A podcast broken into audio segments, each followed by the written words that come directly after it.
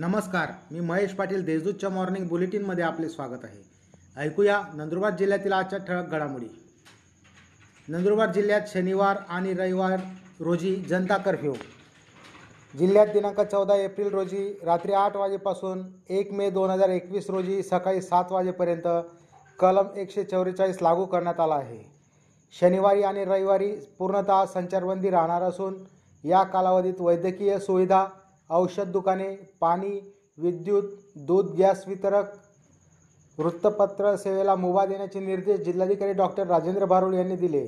मुख्यमंत्री उद्धव ठाकरे यांच्या समवेत झालेल्या बैठकीनंतर हे निर्देश देण्यात आले आहेत.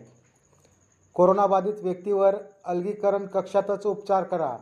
राधाकृष्ण गमे नंदुरबार जिल्ह्यात ग्रामीण भागात आढळणाऱ्या प्रत्येक कोरोनाबाधित व्यक्तीवर संस्थात्मक अलगीकरण कक्षात किंवा कोविड केअर सेंटरलाच उपचार करावे आणि प्रतिबंधित क्षेत्रातील लक्षणे असलेल्या व्यक्तींची तातडीने कोरोना चाचणी करून घ्यावी असे निर्देश नाशिक विभागीय आयुक्त राधाकृष्ण गमे यांनी दिले.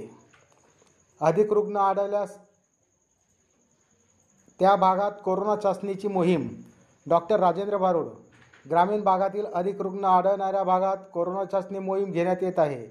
त्यासाठी रेपिड अँटीजन चाचण्यांचे पथक तयार करण्यात आली आहे असे डॉक्टर राजेंद्र भारुड यांनी माहिती दिली. बोदवड येथील अपघाताची चौकशी करण्याची मागणी.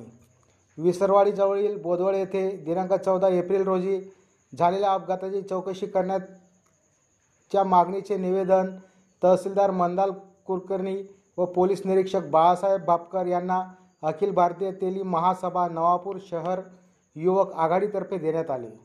नंदुरबार येथे दोन लाख तीस हजाराचा दारू साठा जप्त. नंदुरबार शहरातील धुळे चौपलीवर अवैधरित्या दारूची वाहतूक करणारा ट्रक पकडण्यात आला असून या ट्रकमध्ये दोन लाख एकोणतीस हजाराचा दारू साठा होता. तो पोलिसांनी जप्त केला.